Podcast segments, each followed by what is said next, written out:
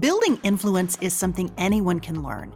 It's an investment you can make in yourself, and it can hold the keys to achieving your dreams and having the life and impact you want to have. I'm Laura Cox Kaplan.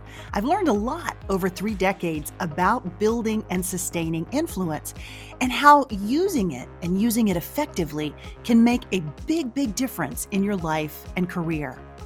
Here on She Said, She Said podcast, we're digging into the different dimensions that help us build and sustain influence.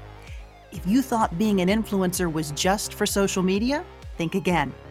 Whether you're starting a business, raising money for a cause, negotiating a promotion, running your household, or trying to connect with those who don't share your views, understanding and using the different dimensions of influence will increase your chances of success whatever your goals may be.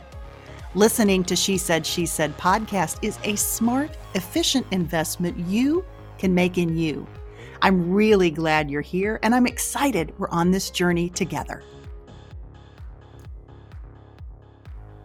Hey, friend, welcome to this bonus episode of She Said, She Said podcast. As I work on a new season of the podcast, I have been taking a break from recording over the past few weeks, and I'm actually sharing a few repackaged past episodes. Just a few, but ones that really resonated with listeners and that generated so much great feedback. I'm always so grateful for all the feedback. This week, we're talking about transferable skills and how to string your experiences and your skills together to create the perfect pitch for yourself.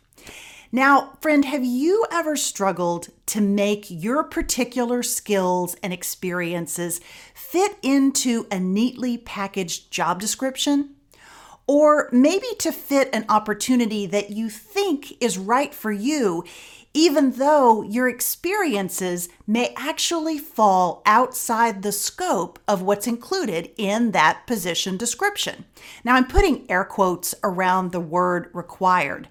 The trick here is learning to take what you know and actually repurposing it. Doing this and doing this well can provide real differentiation between you and other potential candidates for a position. But it takes some careful thought and real preparation to make those experiences relevant. Now, to guide us through this topic today, I actually pulled from an episode that I recorded back in 2021 with the fabulous Jodi Glickman. Jodi is the founder of a company called Great on the Job. And Great on the Job is also the title of her terrific book, which I highly recommend. In addition to Jodi's consulting business, she is also a leading educator on LinkedIn. Now, friend, as an aside, if you don't currently take advantage of those free LinkedIn courses, I highly recommend them. They can give you a great way to boost your insights as well as your skills. Now, back to Jodi. Jodi is not only an expert at helping individuals think about how to package their skills for the positions that they want, she's also particularly adept at thinking through how to use elements of your personal story to make yourself more memorable and interesting at cocktail parties and networking events. Friend, these are skills. And while they may come more naturally to some people, they are still learnable skills that we can improve with preparation and practice. Thinking about transferable skills and your perfect pitch is part of storytelling for sure. The story you craft about your experiences that you tell others, and the stories that you tell yourself about your abilities. Doing this effectively and impactfully means that we have to channel whatever self doubt that we may be feeling and ultimately recasting it. This can be especially true if you're trying to explain a gap on your resume, for example. Maybe you took a few years off to raise kids or to care for an ailing relative. How do you describe the experience that you gained in the process in a way that might be beneficial to a potential employer. It takes some work. Jodi and I cover all of this in this episode and much more. Now, you'll find complete show notes as well as a full transcript for this episode on my website at she said she said podcast.com. And remember, those show notes also include some great additional takeaways from the episode. So be sure that you don't miss those. For now, here is bonus episode 206 with Jodi Glickman. Friend, please be sure to let me know what you think of the episode and how you think about your own transferable skills and innovative ways that you've made your skills and experiences relevant for positions, especially when they fall outside of the stated job description. I'd really, really love to hear. Jodi, welcome to She Said, She Said. Thank you so much, Laura. It's so nice to be here with you today. Well, I'm delighted to have you. I I know I told you I ran across your LinkedIn course on developing the perfect pitch back several months ago. And I thought, oh my gosh, I've got to have Jodi on. She said, she said. So I'm delighted that we have made this happen today. Well, thank you. I'm thrilled to be here. I'd love for you to start by talking about Great on the Job, which is the name of your company and also the name of your book. How did great on the job start? Um, in a very funny sort of way. I was an investment banker on Wall Street. I was working at Goldman Sachs and I was working around the clock 24 7. And I wasn't a very sort of nice person at that point in my life because I was stressed and I was tired and I was overworked. Um, and I was dating my now husband. And he said to me at some point, he said, You know, you should really teach people how to communicate. And I said, You're crazy. This is just how I talk. I don't know how to teach people how to communicate. And he said, No, really, Jodi, I listen to you when you're on conference calls and in meetings, and you're so good. You're so strategic. You're so persuasive. You're really compelling. You get to the point immediately. I go around and around, and I don't know how to ask a question or answer a question. And so he planted the seed, and I, I kind of laughed at him. Um, but he persisted. And over the course of I don't know how many months, he kept coming back to this idea. And at one point, he sat down and he wrote a business plan and he sent it to me while I was on a business trip abroad. And I remember coming home in an, a, a red eye and reading this business plan and thinking, oh my God, like maybe he's right. Maybe I should do this. And so he really kind of twisted my arm into starting the business. I was very resistant. Um, but we ultimately, he came up with this idea that we would kind of reverse engineer the way that I communicated because I didn't really have the ear for the methods or the strategies. It just came naturally to me. But he was able to break them down and recognize. Like, for instance, when I got off the phone, he said to me one day, Well, how do you end a conversation? And I said, it's thank you and it's forward momentum. Like, thank you so much. I look forward to staying in touch. Or thank so much. Right. I'll shoot you an email tomorrow with follow up. And he said, I didn't know that. And I said, oh, okay. Well, it's thank you and forward momentum. Now you know. And it was those kinds of conversations that got us thinking, you know, him specifically. And then he brought me on board. And so we put together a little sort of mini um, proposal for a book and we went to a literary agent in New York City and she said, Very interesting concept. I love it. But like, who are you? You're an investment banker. You have no credibility. You have no experience with this. And so I thought, okay, maybe I should start a business and start teaching this and see if I can get some credibility. That's so interesting. So you actually started you you had written the book before you started the business. Yeah. Yeah, the book less. was basically sort of in the it was being ideated before the business started. Yes. And then it turned into a business and then ultimately became a book. Yeah, that's absolutely right. But I was not a I was not one of those people who couldn't wait to be an entrepreneur, who had this idea burning inside of me that said I have to do this. I was someone who was kind of dragged along for the ride and very reluctantly said, "Okay, maybe I'll see if this has legs." and now I love what I do. I'm I'm so passionate about it. I think I'm pretty darn good at it. But it wasn't that sort of typical story of I want to be an entrepreneur. I kind of liked being in corporate America and getting a big paycheck and having an assistant.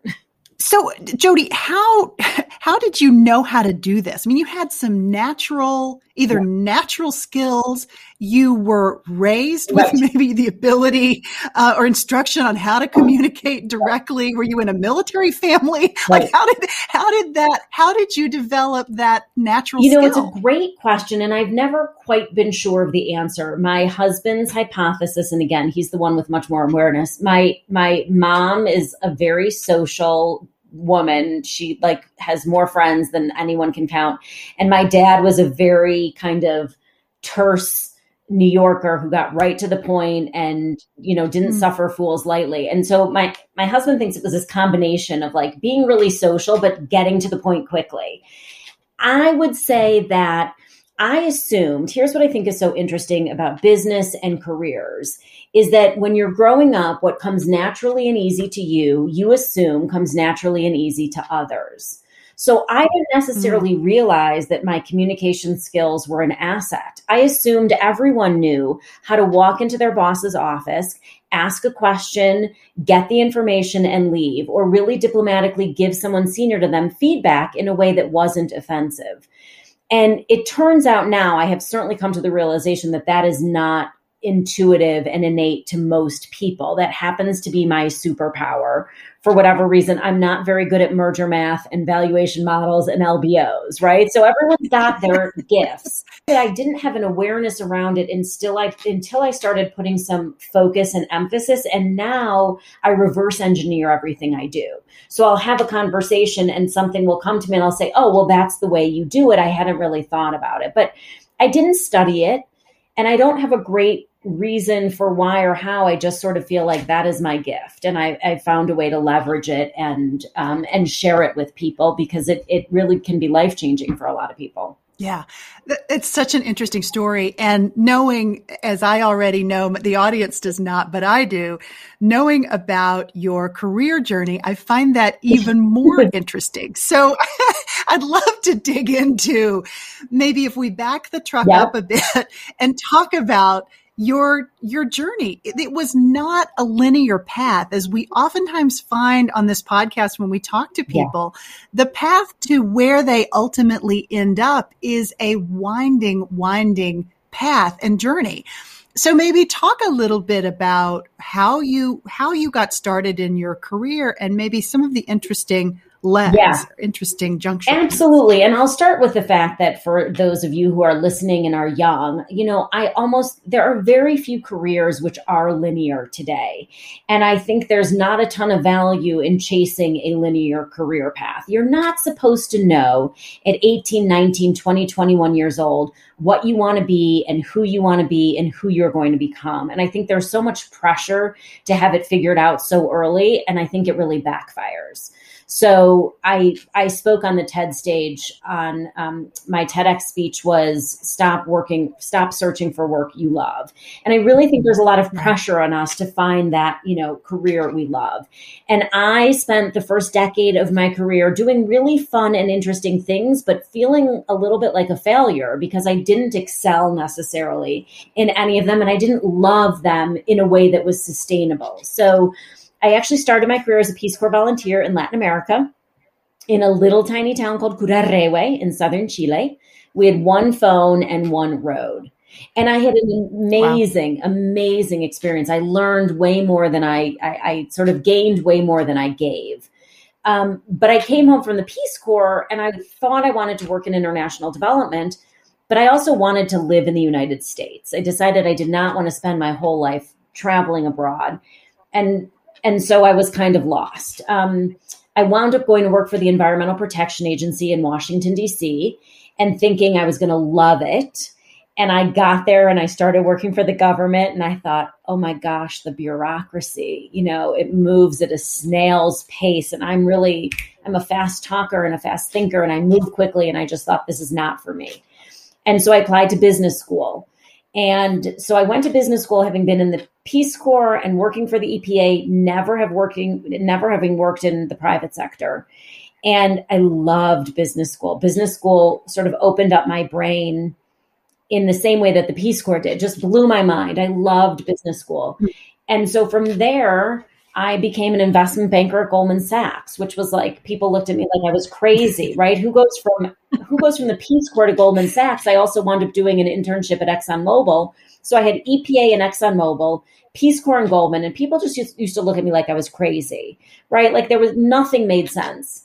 But I was really open to different experiences. People sort of said to me, well, how can you go from the EPA, right, that regulates our, you know, pollution and keeps America's, you know, companies from from being, you know, keeps them as good corporate citizens and then go work for ExxonMobil, like the biggest oil energy producer. And I said, well, I drive a car and I use electricity and I want to see the industry from the other side.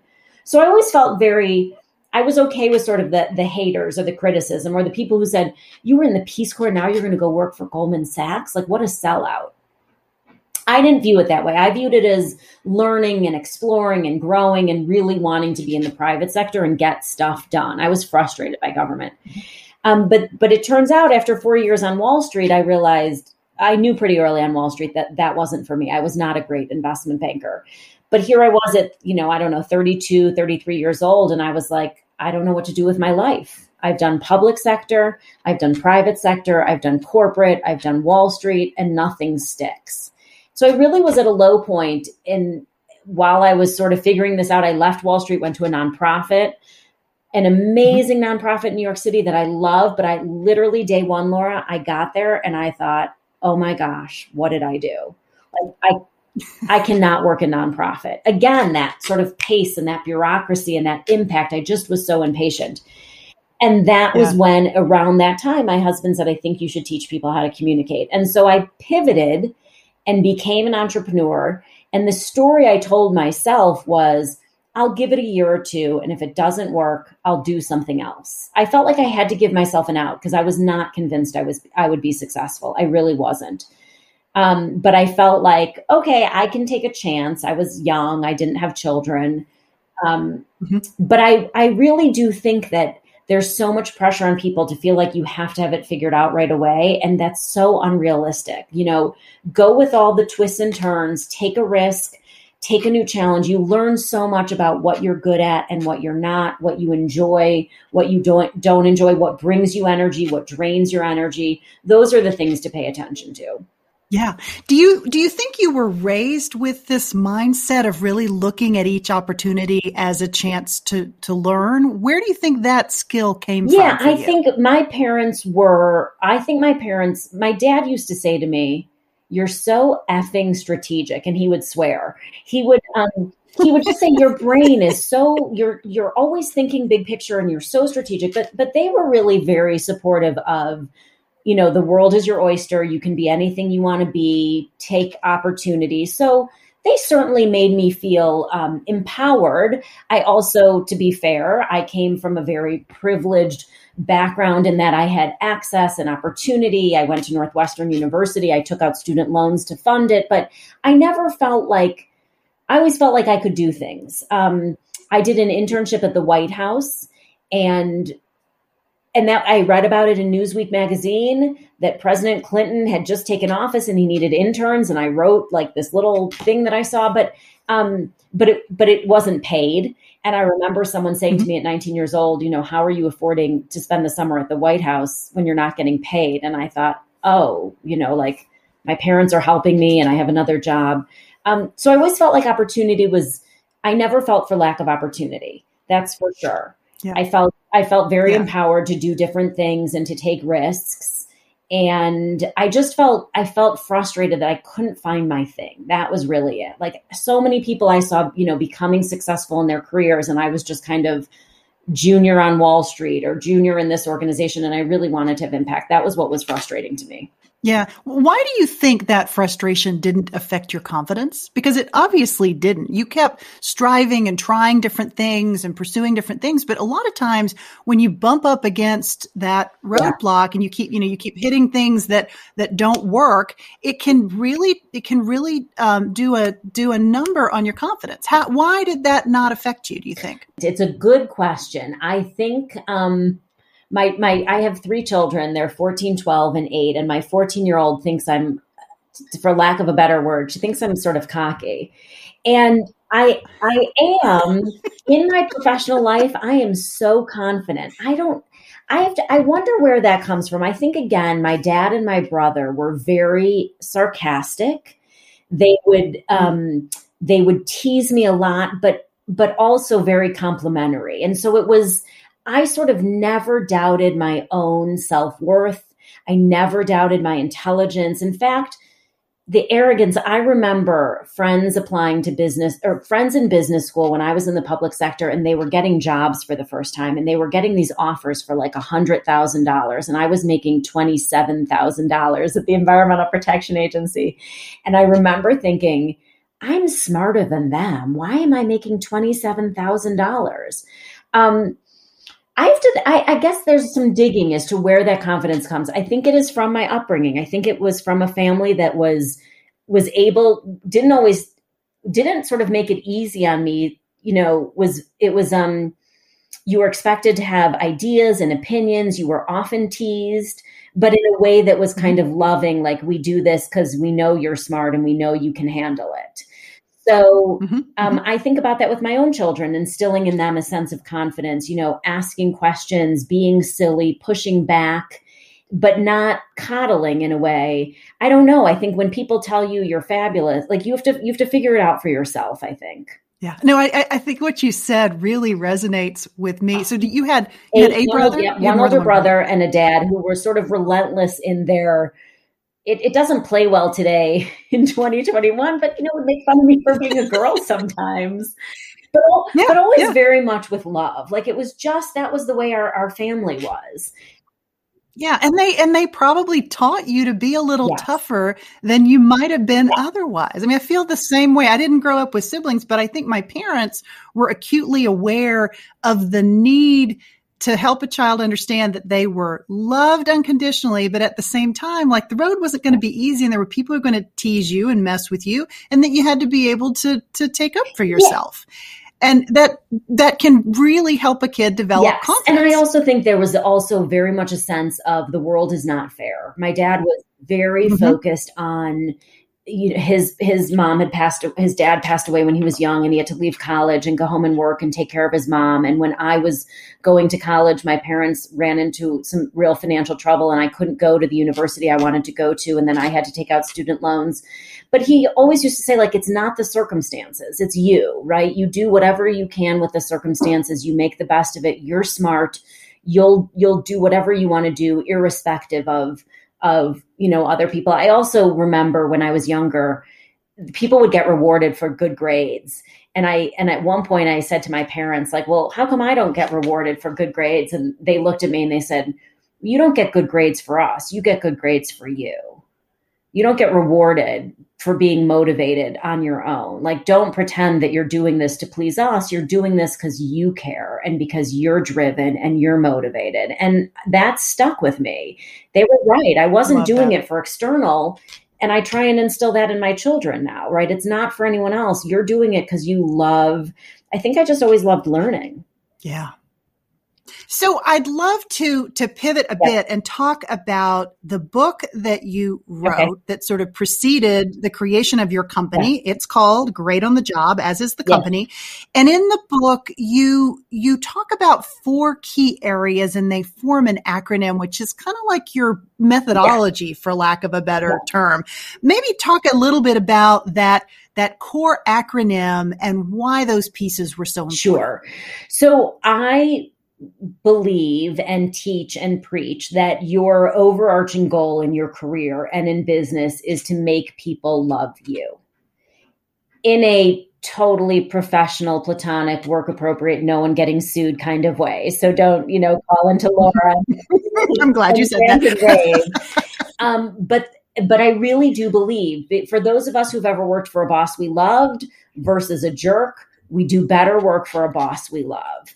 And so hmm. by the transitive property, if we become that colleague who is loved, who is trusted, respected, and admired, people will go through the wall for us. They will want to work with and for us. And the way that you make people love you is through something I refer to as gift the gift of great on the job, which stands for generosity, initiative, forward momentum, and transparency. And to go back to sort of the origin story, as I was building out the great on the job content and curriculum, and we thought about the pieces that were really core to the way that I communicate and core to what I think is important in the workplace, those were the fourth key themes that kept coming up over and over and that are kind of universal.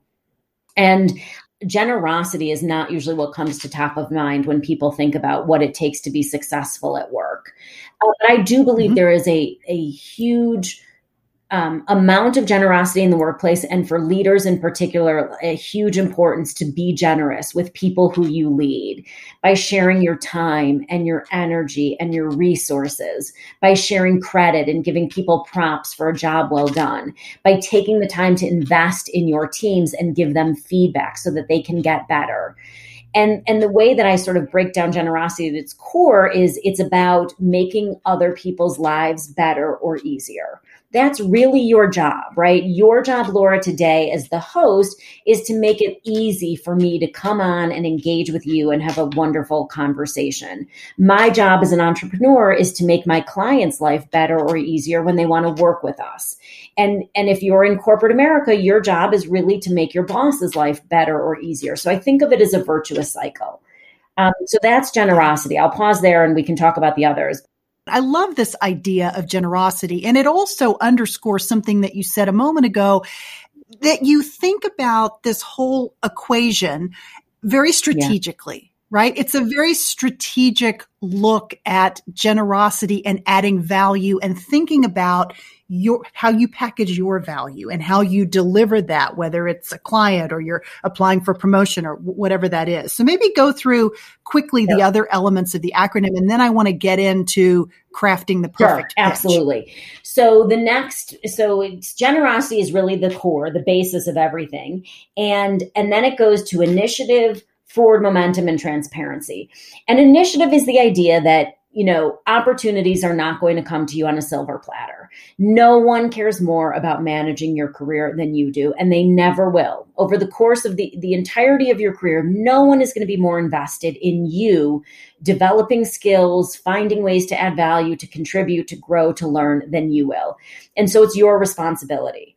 And oftentimes we think that, you know, the hard part is getting into university. The hard part is getting the job. The hard part is getting the raise or the promotion. And the truth is, that's just the very beginning. Once you're there, then it is your responsibility to continue raising your hand, asking for opportunities, pushing the ball forward, thinking about the future and how you can continue to grow and help others and build culture and build organizations. So that's really the initiative and forward momentum piece. And then transparency comes in in that transparency builds trust if you are a leader who is transparent with your team, or if you are a junior person who is transparent with your boss when a problem arises, you are going to be looked upon favorably. Jamie Dimon, uh, CEO of JP Morgan Chase, says problems don't age well.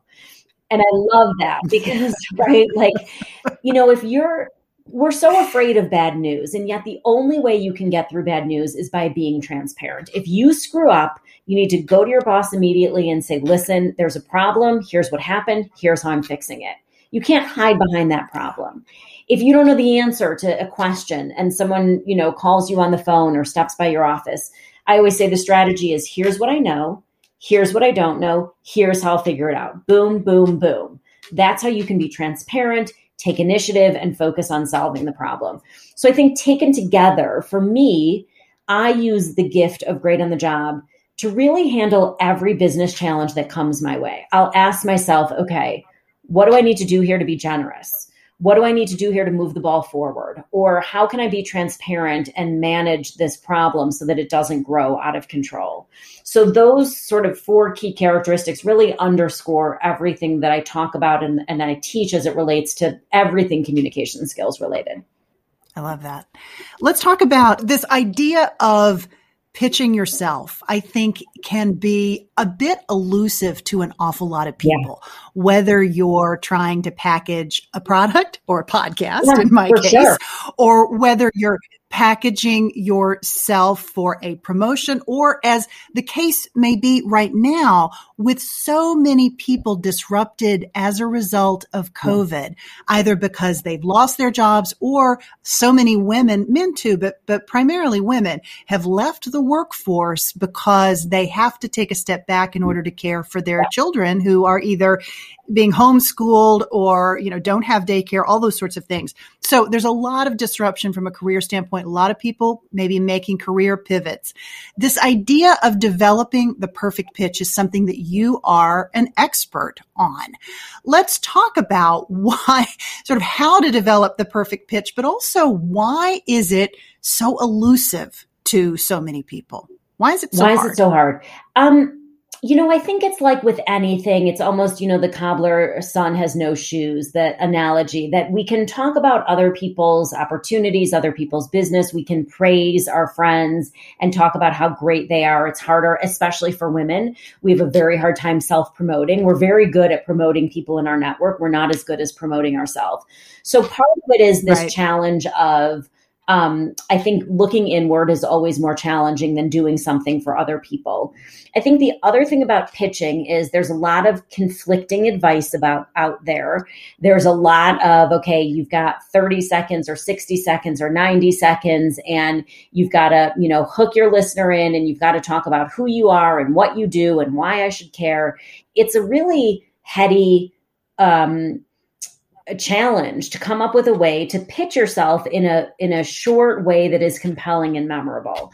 And so I, I really, I do think it's hard. I really do. I think that it's not terribly surprising to, to me that people struggle with it. And I'll, you know, true confession, I don't think I'm great at pitching myself necessarily in a way, you know, you can look around and say there are people who are way more savvy and, and way better marketers. But the pitch content that, again, I, I don't really, the, the way it was developed over time was just with some iteration. But as you mentioned, you you found me through this course on LinkedIn Learning, which I think has over two and a half million views at this point. It has been, it's, It's yeah, it amazing. has been amazing. It really does resonate with people, and the reason I think it resonates is that it is so. I think the word is elegant. I, I, remember reading a definition of elegant as something that like makes sense and is really short and easy to the point because it really is a very simple formula. Let me start by saying that most people start by introducing themselves by looking backwards. We tell you where we came from, where we studied, where we've been working, and what we've been doing. And what I say is, with all due respect, no one really cares. No one really cares where you went to school, or that you've worked at J and J for ten years, or that you studied abroad in Europe. Like, it's not that interesting. What people really care about is what you're doing now and what you're excited about going forward, what you're planning to do in the future, what energizes you, what excites you, what challenges you. And so the idea of perfecting your pitch is kind of flipping the pitch on its head and leading with your destination, leading by looking forward, not by looking backward. And that's where most people fall flat is that they actually don't know where they want to go and what they want to do and who they want to be. And so they go back to their comfort zone of, well, I can talk about what I've done because it's a lot easier than talking about what I want to do or who I want to be. And so, my strategy, the great on the job strategy, is that you lead with your destination, then you go to your backstory, and then you connect the dots and bring it all together for me. And what that does is it gives people, I think, a formula that they can sort of hang their hat on, but it's not a script. It doesn't mean you have to mm-hmm. memorize something. It's not five questions you have to answer. It's three pieces. It's what's your destination? And then what's your backstory that really relates to that destination? What pieces of your background do you want to highlight in your pitch that are relevant? And then how do you bring it all together? And so we can, if you want, you know, talk about some examples, but I think that it really is this reframing of an idea, which is you have to start by telling people who you are, what you care about, what you're excited about to hook them in. And then you can tell them about what you've done and all the places you've been. Yeah. I've heard you say that just because you develop that pitch that works for this particular purpose, it's not necessarily going to work for every other. It's not a one size fits all kind of situation, right. right? So talk about the differences and maybe how you advise people to modify their pitch? Like, what would be the reasons why you would need a yeah, different, a different absolutely. And and so what I'll say is the strategy is universal, but the pitch is customized. You always want to lead with your destination, then go to your backstory, then connect the dots. But you could be talking to someone within your company and you're interested in a promotion and your pitch would be very different if you were at an industry event and you were looking to join a nonprofit board or a trade association or your pitch might be different if you're interviewing for jobs and you're talking to a brand management um, position and you're talking to a data analytics position and you're talking to a marketing position. Then you've got to switch up your pitch so that you can speak to data analytics versus marketing versus brand management. In my case, when I was interviewing for roles in business school, I was looking at consulting and I was looking at investment banking. And when I talked about investment banking, I talked about my natural ability as a big picture thinker, that I live sort of at high level, 30,000 feet, but that I was now trained technically with my finance and accounting skills and I loved finance and accounting. So I'm a big picture thinker by nature and I'm a numbers person by training. That was my pitch for investment banking. For management consulting, I talked about the fact that I was able to problem solve in non traditional environments, that I had worked in the Peace hmm. Corps, right? That what I loved doing was problem solving in non traditional environments and then using my sort of analytical and communication skills to really hone my problem solving skills. But those were very different pitches. And so for consulting, I talked more about the Peace Corps and problem solving in the Peace Corps. And when I was interviewing at Goldman Sachs, I didn't really go into the Peace Corps backstory at all. I went into the backstory of what I had done the summer before at ExxonMobil. Yeah. So the idea is you have to decide what is going to resonate with your audience. What are they going to be interested in? And the hardest part of your pitch is really figuring out what is your destination for a specific audience or for a particular role, and then picking the pieces of your backstory that go in tandem with that destination. Yeah. So talk about the role of story itself. Like, how do you go about bringing in the actual stories. Yeah. When do you bring those pieces in? How do you know how much yeah. of that to use? Give your advice on sort of how you how you bring the pitch to life. You know, what I always say is a couple of things. One, the pitch is a dialogue. It's not a monologue. And that's really important. You don't want to just walk up to someone and say, Hi, Laura, I'm Jodi Glickman. I'm the founder and CEO of Great on the Job. In a former life, I was an investment banker and a Peace Corps volunteer, and I really love teaching people how to communicate. And I also worked at the White House. That's not what anyone wants to hear. That doesn't no, work. Are right. you kidding? and so the conversation then is right. Hi, Laura. It's so nice to meet you. I'm the CEO and founder of Great on the Job, and I'm passionate about developing leaders. And you say, That's so nice to meet you, Jodi. Tell me about this passion. Why are you passionate? How did it happen? And then maybe I go to my backstory. Well, it turns out I was terrible at everything I did, and the only thing I was good at was communicating. The thing I say about storytelling, it um, what you need to do is be able to sort of pick yourself up and go high level so that people will ask you the question because they want to hear more. Right. I often will say I spent five years in the public sector as opposed to saying I was in the Peace Corps, I was at the EPA, I was a White House intern, and I worked for the governor of Illinois. I will say I was in the public sector, and then people will maybe ask, What did you do in the public sector? Well, I was a Peace Corps volunteer in Latin America. And then they say, Tell me about that. And then maybe there's a story that comes out of that. So I often find it helpful for people to be able to kind of summarize what they do in a in a pretty easy digestible way and then have stories at the ready to go into more detail. But you don't necessarily lead with those stories because you don't know if your listeners yet interested. We didn't talk about when I when I was interviewing at Goldman Sachs and they said, How can you handle a hundred hour work week? You've never worked, you know, in the Peace Corps, like how can you handle that? And I said, Well, I was on 24 7 for two years. I lived in the middle of town, and the town knew what time I went to bed and what time I got up in the morning because they saw my lights go on and off. Like, that's a story to then bring to life that I could handle a 100 hour work week. So, you have your stories ready as anecdotes, um, but you don't want to you don't want to dive into a story with someone until you know that they're actually interested in hearing more. How how about um, developing credibility when you are in the process of making a big career pivot and you don't have a lot of experience, sort of directly relevant experience? How about illustrating that credibility when it's credibility in a different field or different sector? Thank you for asking that question. I love that question. And I actually just wrapped with LinkedIn Learning. We filmed two new courses, and one of them is on leveraging your transferable skills, speaks oh, to great. exactly that point, which is I would argue that you are qualified for whatever job you want. You may not have the on paper the skills that in theory you need. You may not have the years of relevant experience but you have transferable skills. We all do. And in today's environment um, specifically and in our global economy more generally we are often pivoting going into new industries areas roles and we don't always have the relevant experience which says because i did a i am now qualified to do b but what we do have are transferable skills, and those are unique to all of us. Some of us are really calm under pressure. Some of us thrive in high pressure environments. You might be an excellent writer or really skilled at coding, or you might be like me and be a big picture thinker and a great communicator.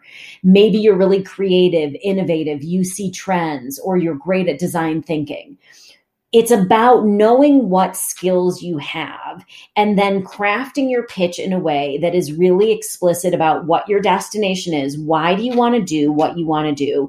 And then what transferable skills do you have that are going to allow you to do a great job in that role?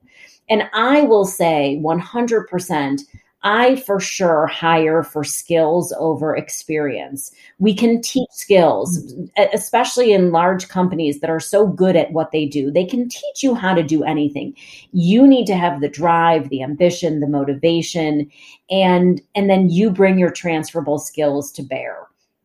So I worry yeah. less about quote relevant experience. It's all about, however, positioning yourself in a way that resonates. And again, just to go back to my investment banking world, I really didn't have relevant experience to get hired at Goldman Sachs as an investment banker, but they saw leadership potential in me. They saw someone who was a big picture thinker and had started to learn the financial technical skills that she needed. And they were willing to sort of take that risk based on this pitch that I had developed that worked. Um, but that I think is that is not unique to our times, but certainly more challenging than ever right now, given the state of flux in the world. Yeah, for sure. For sure. Okay. I'm going to ask you a question that will sound like a strange question, but I don't think you'll think it's a strange question. Um, a lot of people don't know what they're good at. They have trouble dialing in on which of those, which of the pieces are really their most significant or most relevant yeah. skills.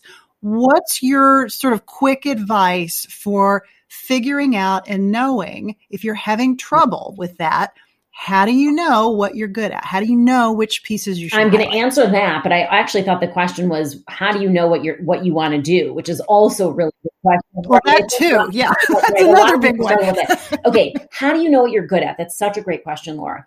Here's the thing: um, a couple of prompts for you. So, number one, um, you know what comes naturally and easy to you? What do you do that you don't notice that the time passes or that if someone asks you to do it doesn't bum you out? You can do it without a lot of sort of brain power. What do, what comes naturally to you? What do you enjoy doing? What are you happy to do if someone asked you to do it as a favor? It doesn't mean you'd have to get paid for it. Um, what do you like doing? What's fun for you to do? For me developing new content around brand and networking and communication skills is fun. Building a financial model, not fun. What what um what is energy creating for you versus energy depleting? So you are a podcast host and you spend all of your time talking to people. And i would imagine in addition to having fabulous communication skills like you do that you probably enjoy the researching process and learning about potential guests and figuring out good questions and, and asking things in a different angle so, what creates energy for you versus what is totally depleting? What do you find yourself doing that at the end of the day, you just have no energy left? And then the last prompt I would say is what do people come to you for advice on? what do your you know what do mom friends siblings parents kids like what are you known for as someone? Um, do people come to you with relationship problems? Because you're really good at talking through issues around relationships. Do people come to you when they want to know where to go for dinner or where to plan their next party? Um, you know are you the go-to for your friend group about all things fashion related? You know think about those things like what do you enjoy doing? What do you have fun doing? What is energy creating for you? And what do people come to you for advice on? I would say those are four good prompts. I love that. And then in terms of figuring out what you are sort of meant to do or what you're what what you think right. you want to do, maybe answer that part of Yeah, that I think is that's even harder. And I think a lot of times when people are job searching, networking, thinking about their next move, they start sort of talking to people and socializing the idea without having an idea of what they want to do. And that is actually a lack of generosity on some level. Because if you come to me like, can you help me find a new job? The answer is yes. But what do you want to do and why? And if you haven't thought about that, then you're creating a lot of work for me.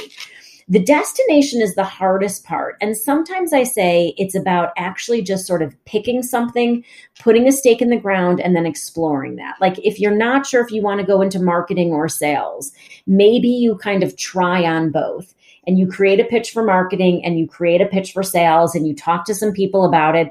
And by the way, through those conversations of when you're crafting your pitch for a sales role or a marketing role, one of them may actually not feel really authentic to you, or maybe more of a struggle, or maybe once you start talking about it, you realize, you know what, actually, that's not what I want to do. The pitch can be a process for sort of honing in on what you want to do. But I do think it's trial and error. And I think sometimes it's putting a stake in the ground and really sort of going after something and learning like whether or not that really is what you want to do. Um, but that's the hardest thing. And I, and I think asking yourself questions, you know, why do I want to do this? Am I doing it because it's prestigious or because it sounds great or because it pays well? Like that doesn't last very long. You know, there's got to be the what's like authentically driving you. And um, and that's just a lot of soul searching. For sure as you think about the clients that you've worked with, men and women, maybe differences that you see between the way that men and women approach both developing the pitch and maybe going after their particular search. Are yes. there differences? I guess I should sort of start yeah. with, uh, thinking I probably know the answer to that question, but but but no, I think it's important because you know part of this podcast is developing this awareness of understanding how we oftentimes approach the world in somewhat different ways, and then knowing that there are ways if you're putting obstacles in your path, that there are ways around that. There's tools and tactics. But the first one is just be aware of this possibility. So the, I'll toss the question to you. Tell me what differences you see in the way that men and women approach these sorts of things. Well, one of the biggest things I think that one of the biggest detriments um, to women as it relates to the pitch is that we often take ourselves out of the running when we are not 100% qualified for a role. And I'm sure you've seen this data. It was alluded to in Lean In. Ginny Rometty, former CEO of IBM, speaks about it. So if there is a job opening and there are 10 qualifications, men will look at those qualifications. If they have six or more, they're like, dude, I'm the man. I got this. I'm the perfect candidate. And they apply. Women read that same job description and they say, I don't have all 10. I'm not qualified. So we need to be 100% qualified to throw our hat into the ring. Men need to be 60% qualified. And so one of the things I talk about, I wrote an article for Harvard Business Review years ago called Confidence is a Numbers Game, which is encouraging women to round up assume that you can do something even if you are not perfectly 100% qualified. Assume that you can learn on the job even if you haven't done it before. Take a risk and round up. The CEO of Soul Cycle grew up at Starwood Hotels. And she talked about the fact that with every new promotion she got, she was never ready for it. But she knew that she could make it if she just kind of took the jump. And I always think about that. Ginny Rometty, former CEO of IBM, talks about early in her career, she was offered a promotion and she said to her boss, I need to think about it. And she went home to her husband that night and she relayed the story. And her husband said to her, Do you think a man would have answered the question that way? And she said, I walked back in the next day. I took the job. And from there on, I never hesitated when someone offered me a promotion. I took it and then I figured out how to do it. And so I think women, we take ourselves out of the running too early. We don't bet on ourselves. We get nervous. We get afraid. We think we can't do it. And we take ourselves out of the running. And as a personal story, I will share that I was so great on the job. We do leadership development and communication training. And a Wall Street firm came to us years ago and said, We need a program to retain and develop women. And I said, Great. We're the best at that. We can do it. And we built this whole program for them from scratch. And the night before I was flying out to launch the program, I remember my husband looking at me and he said, So do you think it's going to work? And I said, I have no idea, but I'm going to try. right. And like I had sold them on this big, huge engagement and it was a huge success, but I didn't know because I had never done it before. And so there is like a lot of, you know, leaps of faith in life. Like, take them we tend to you know surprise ourselves in what we're able to do when we're not doubting and questioning and and worrying. And then there's a lot of life hacks to be more confident. To go back to an early question you had about where does your confidence come from i should explore that more because i don't know the answer but i know how to be more confident I know about, you know, power mm-hmm. posing and I know about having really good eye contact and using your gestures and, you know, getting your endorphins going. And so we can kind of fake it until we make it. Yeah. Let's talk about because I think this is such a, a, specific phenomenon and we sort of we sort of talked a little bit about it. I'd like to do it slightly deeper dive or sort of talk specifically about this. And this is about women who have left the workforce, like either with COVID or maybe unrelated to yeah. COVID. They take a career break, sometimes, you know, three, five years, or maybe, hey, I'm going to take two years off of this track and then get back in. Give your advice for women who want to want to take a break or are taking a break, but also want to get back in and they want to preserve the ability to get back in. What's your advice for sort of how you go about taking that break and then how you position yourself when you're ready to come back if you've truly been out of the yeah. workforce for a period of time. You know that's such a, those those great questions and they're you know pretty heady ones. So a few things. One i'm going to say um, transparency.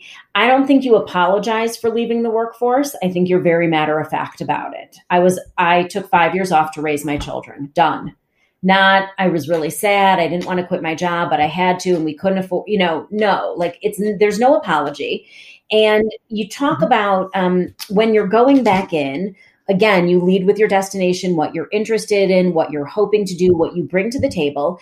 And then when you talk about your backstory you can bring in what you've been doing while you weren't working. Because let's be honest women out of the workforce are still busier than probably half of our male counterparts juggling lives and family and community and volunteerism and community service and all of the things we do to sort of keep our families and the economy running. And so I think it is no less relevant to talk about, you know, managing um, the home learning and homeschooling, managing the finances of the family, being the chief budget officer, the chief purchasing officer, the chief, you know, entertainment officer, really and truly. Um, and then there's probably other things that, you know, maybe you've been volunteering on the side, maybe you've been doing something for your community church, but finding ways to speak about what you've done that has had impact, that has been important to you, that has driven values. I mean, if you've taken time off to care for an elderly parent, right? Um, right. learning to navigate the healthcare system, learning to navigate health insurance, learning to be empathetic and patient and responsible and reliable. There's so many ways that you can bring whatever you've done while you weren't quote working to light um, when you are coming back to the workforce. So I think it is about looking really critically with a critical eye at what you were spending your time doing and finding out a way to figuring out a way to talk about it that isn't kind of shame ridden, but that is coming from a place mm-hmm. of strength. I made a decision to take care of my family or an elderly um, parent, or I was laid off due to COVID, given the world, the, the, the recession and the economy, like be very matter of fact. But then here's what I did here's what I want to do going forward, and here's what I did to get to this point. And being really matter of fact about it and not being apologetic. How do you put that in your resume? How do you yeah. how do you capture those experiences from a resume I, standpoint because yeah. it's a heck of a lot easier to talk through. I don't through think it. you really do. I think the resume, the cover letter is usually where it will be spoken to, right? This is what I'm interested in doing and this is why I think I'm a great candidate. In your resume, I think you may just have a gap you know and and it's you can't explain that in a resume. So it's okay to apply for a role in 2021 and your last work experience is 2015 and in the cover letter to acknowledge i have been home taking care of parents children kids community. Here's why i'm returning to the workforce. Here's what i bring to the table. Like i think you just kind of you acknowledge it up front so it's not the elephant in the room. But in the, your resume I, I don't I, I don't know that you can speak to it adequately. And so I think it it's going to require some um, some conversation that hopefully if you have a compelling cover letter about the why you want to do something and what you bring to the table it accounts for that gap jodi how do you think about the impact that you personally want to have as you sort of look back on your career i would say that success is a moving target. And so I think 10 years ago, I would have felt like if I got to where I was today, I would have exceeded my wildest dreams. But sitting where I am today, I feel like I want to be at Davos talking about um, workforce solutions and and um, training young talent and rethinking our model of academics and recognizing that soft skills are equally, if not more important than technical skills. I would love to impact more people, and I would love to impact a broader subset of people. I tend to work with a lot of very fancy, high tech, well known companies and train their junior talent. And I love that. But I really care deeply about underrepresented um, populations and young people. And I always think about how do I reach a broader audience? I love that. Okay, last question. Um, I ask most people who come on this podcast for a single piece of advice, a life hack, or a mantra. You've already given us amazing advice, but if you had to boil it down to one thing that you you're just constantly reminding yourself of, or maybe it's something that you wish you had known when you were 22 year old Jodi, what would that be? You know, I think it really does boil down to, and I said this before, that no one cares more about your career than you do. And it's your responsibility to make things happen. But I also think it's completely within your power to make things happen. You can put some intention and awareness behind an idea. You can learn literally anything today for free or almost free. You can self educate, you can upskill, you can network online with LinkedIn. Like there's really nothing that's unavailable anymore to you. And so put some energy and effort behind trying something new, taking a risk, going after what you're interested in, and make it happen for yourself because no one else will. I love that so much. It's great. Perfect place to end.